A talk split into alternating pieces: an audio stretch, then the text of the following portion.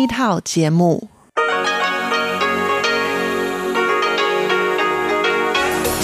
Đây là Đài Phát thanh Quốc tế Đài Loan RTI.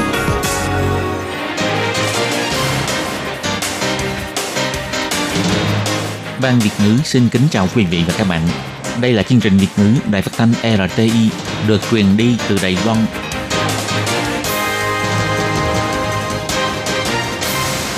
Khi Nhi xin chào các bạn. Các bạn thân mến, các bạn đang đón nghe chương trình của Ban Việt ngữ Đài Tiếng Nói RTI. Hôm nay là Chủ nhật, ngày 5 tháng Giêng năm 2019, tức nhằm ngày 11 tháng Chạp năm kỷ hợi âm lịch. Chương trình của ngày hôm nay bao gồm các phần nội dung như sau. Mở đầu là phần tin quan trọng trong tuần, tiếp đó là chuyên mục tủ kính sinh hoạt, cốt giáo dục và cuối cùng là chuyên mục nhịp cầu giao lưu. Trước hết xin mời các bạn cùng đón nghe tóm tắt của các mẫu tin quan trọng trong tuần. Phủ Tổng thống sẽ phát liễn Tết và phong bao lì xì vào ngày 31 tháng 12 đến ngày 22 tháng 1. Phố hàng sắt ở phố Lý tái sinh với diện mạo mới. Tổng thống Thái Anh Văn nói, ngày bỏ phiếu nếu có ăn tất niên thì nhớ đi bỏ phiếu trước rồi về ngủ bù sau. Ăn đồ ngọt 2 đến 3 lần một tuần, tỷ lệ mắc chứng nội mạc tử cung tăng 33%. Trong bài phát biểu nhân đầu năm mới, Tổng thống Thái Anh Văn nhắc lại 4 cần và 4 nhận thức. Vũ Hán xuất hiện ca bệnh không rõ nguyên nhân. Cục Kiểm soát Dịch bệnh Đài Loan nói, nếu có lo ngại không loại trừ, sẽ tới Trung Quốc tìm hiểu điều tra. Sau đây xin mời các bạn cùng đón nghe phần nội dung chi tiết của các mẫu tin quan trọng trong tuần vừa rồi. Còn hơn 20 ngày nữa là Tết, sáng ngày 30 tháng 12, Phủ Tổng thống công bố phong bao lì xì và liền Tết năm 2020 của Tổng thống và Phó Tổng thống. Câu đối Tết là Phong Điều Vũ Thuần, Dân Phú Quốc Cường. Người viết câu đối liện này là nhà thư pháp Trần Nhất Lan. Câu đối Tết này cũng chính là niềm mong đợi trong năm mới. Chủ nhiệm văn phòng sự vụ công cộng của Phủ Tổng thống Trương Văn Lan cho hay, ý nghĩa của phong điều vũ thuần là thời tiết ổn định, mùa màng tốt đẹp, người dân có cuộc sống ấm no, còn dân phú quốc cường có nghĩa là đất nước trở nên hùng mạnh, là do người dân có cuộc sống no đủ. Chúng tôi mong năm mới, tất cả các ngành nghề đều phồn vinh, thịnh vượng, nước nhà giàu có, an khang.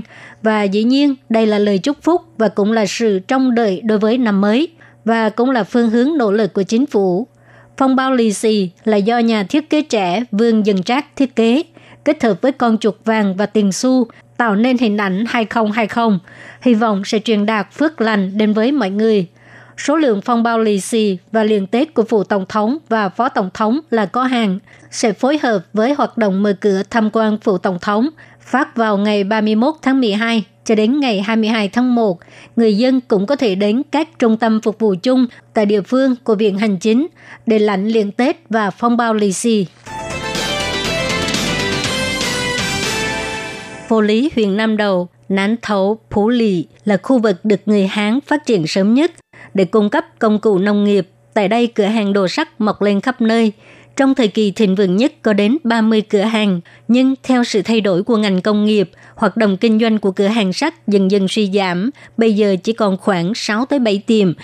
Thợ rèn sắt với bàn tay thành thạo, kẹp miếng thanh kim loại nóng để cho máy móc đập gõ một hồi, sau đó dùng phương pháp thủ công để tinh chỉnh.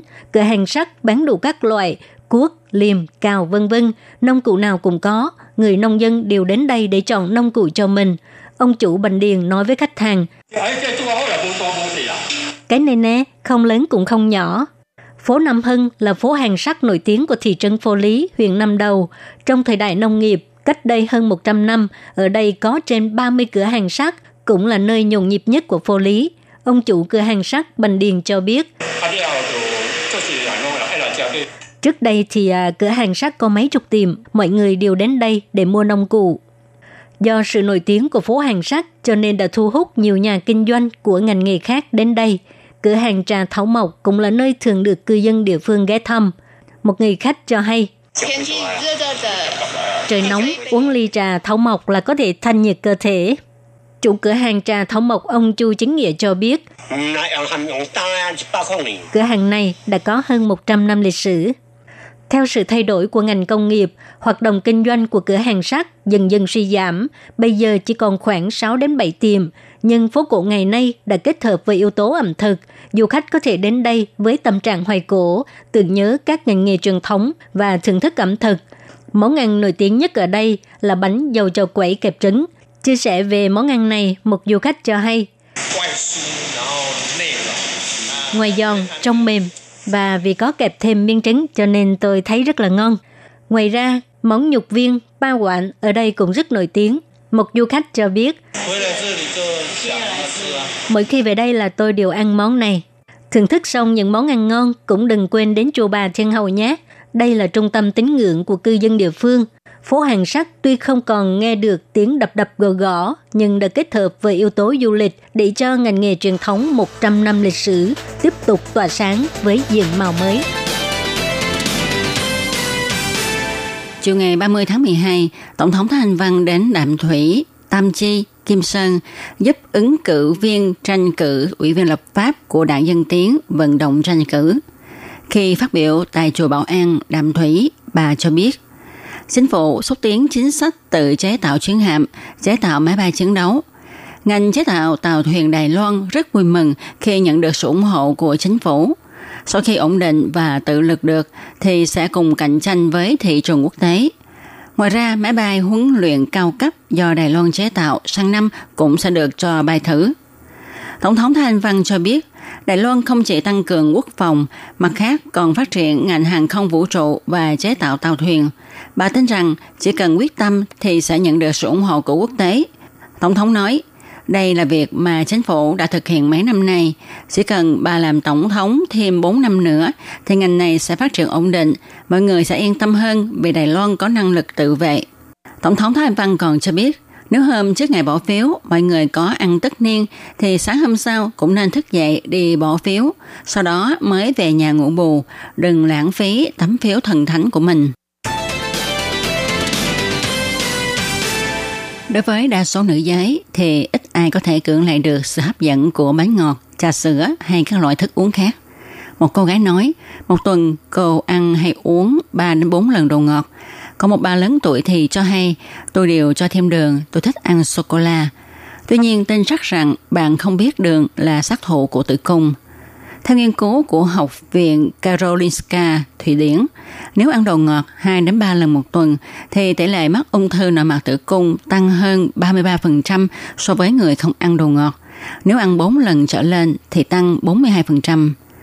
Bác sĩ Doãn Trường Xanh nói, sau khi insulin tăng cao thì việc rụng trứng sẽ không bình thường, tức là có một ít triệu chứng của buồng trứng đa nang.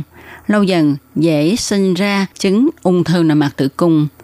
Nữ giới ăn nhiều đường sẽ tăng cao tỷ lệ mắc ung thư vú, thậm chí còn khiến cho âm đạo bị viêm.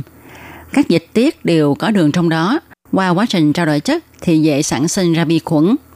Ăn quá nhiều đường, ngoài nguy cơ mập béo ra, đường còn phá hủy collagen dẫn đến lão hóa, nổi mụn. Chất đường còn làm hao tổn canxi trong cơ thể, gây chứng loạn xương, rất có hại. Bộ Y tế và Phúc Lợi Đài Loan kiến nghị Lượng đường ăn vào không nên vượt quá 10% tổng nhiệt lượng cần nạp trong ngày. Đồng thời cần phối hợp vận động để tăng cường sự trao đổi chất của cơ thể. Trong bài phát biểu nhân đầu năm mới vào sáng ngày 1 tháng 1, Tổng thống Thái Anh Văn chỉ ra rằng trong vài năm trở lại đây, Trung Quốc triển khai sự hăm dọa bằng cả lời nói và vũ lực không ngừng thâm nhập. Mục tiêu của Trung Quốc rất rõ ràng đó là ép Đài Loan phải khuất phục nhượng bộ về chủ quyền. Vào đầu năm ngoái, Chủ tịch Trung Quốc Tập Cận Bình còn nêu phương án một nước hai chế độ đối với Đài Loan. Bà bày tỏ lời cảm ơn đến toàn thể người dân Đài Loan đã trở thành hậu thuẫn vững mạnh nhất cho chính phủ để bày tỏ một cách rõ ràng với toàn thế giới rằng Đài Loan không thể nào chấp nhận phương án một nước hai chế độ. Tổng thống Thái Anh Văn cũng chỉ ra, năm ngoái bà nêu ra bốn cần kêu gọi chính phủ Trung Quốc phải thẳng thắn nhìn nhận sự thật về sự tồn tại của Trung Hoa Dân Quốc, phải tôn trọng sự kiên định đối với tự do dân chủ của 23 triệu dân Đài Loan, xử lý sự bất đồng giữa hai bên bằng biện pháp hòa bình và bình đẳng, phải do đơn vị có đủ thẩm quyền, do hai chính phủ ủy quyền ngồi lại đàm phán với nhau – Một năm đã qua đi, lập trường của Tổng thống vẫn kiên định như cũ. Trước đây vài ngày, Tổng thống cũng nêu ra bốn nhận thức. Nếu toàn thể người dân và các chính đảng của Đài Loan có thể đi đến thống nhất chung đối với bốn điều nhận thức này, Trung Hoa Dân Quốc sẽ hình thành một sức mạnh đoàn kết vô cùng to lớn. Tổng thống Thanh Văn nói: "Phô hại Thái Hải Xên Trọng đó là Trung Quốc, không phải Anh Văn nói,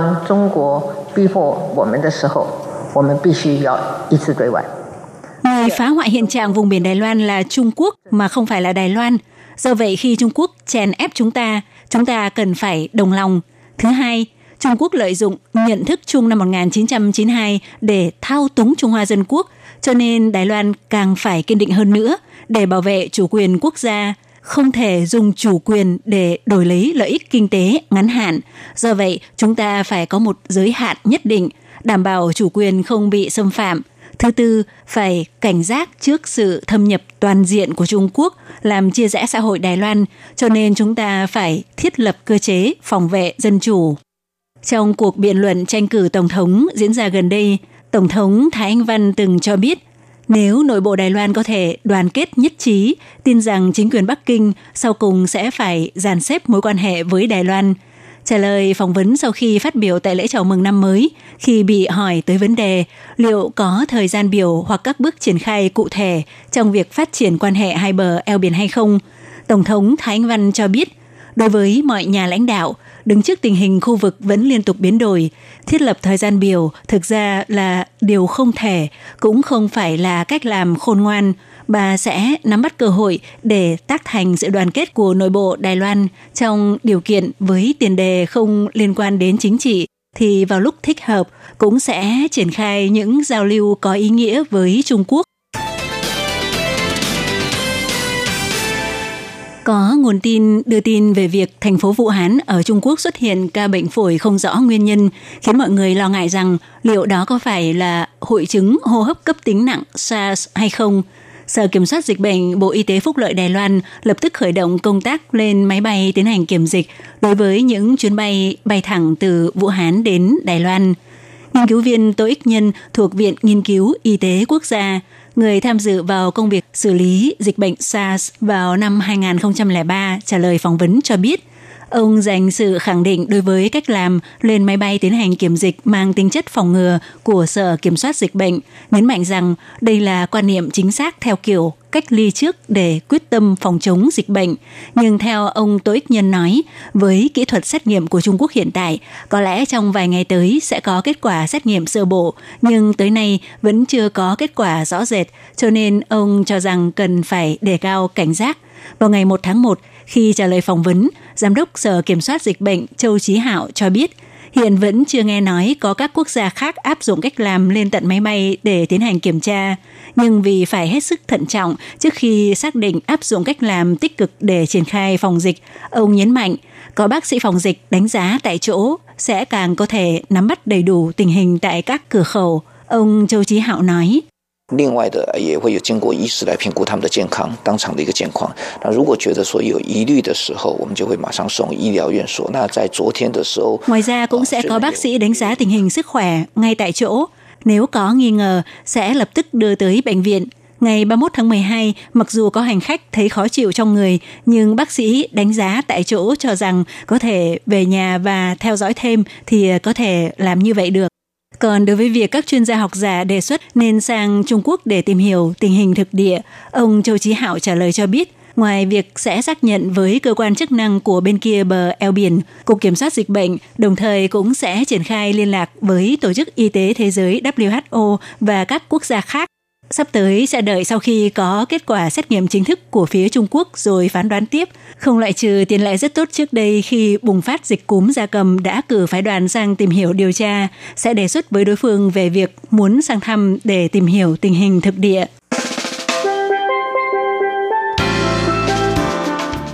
Các bạn thân mến, vừa rồi là một điểm lại các tin quan trọng trong tuần vừa qua do khiến dây biên tập và thực hiện. Và một tin quan trọng của ngày hôm nay cũng xin tạm khép lại tại đây. Cảm ơn sự chú ý lắng nghe của quý vị và các bạn. Xin mời các bạn tiếp tục đón nghe các phần tiếp theo của chương trình do Ban Việt ngữ thực hiện. Xin thân ái chào tạm biệt các bạn và hẹn gặp lại các bạn.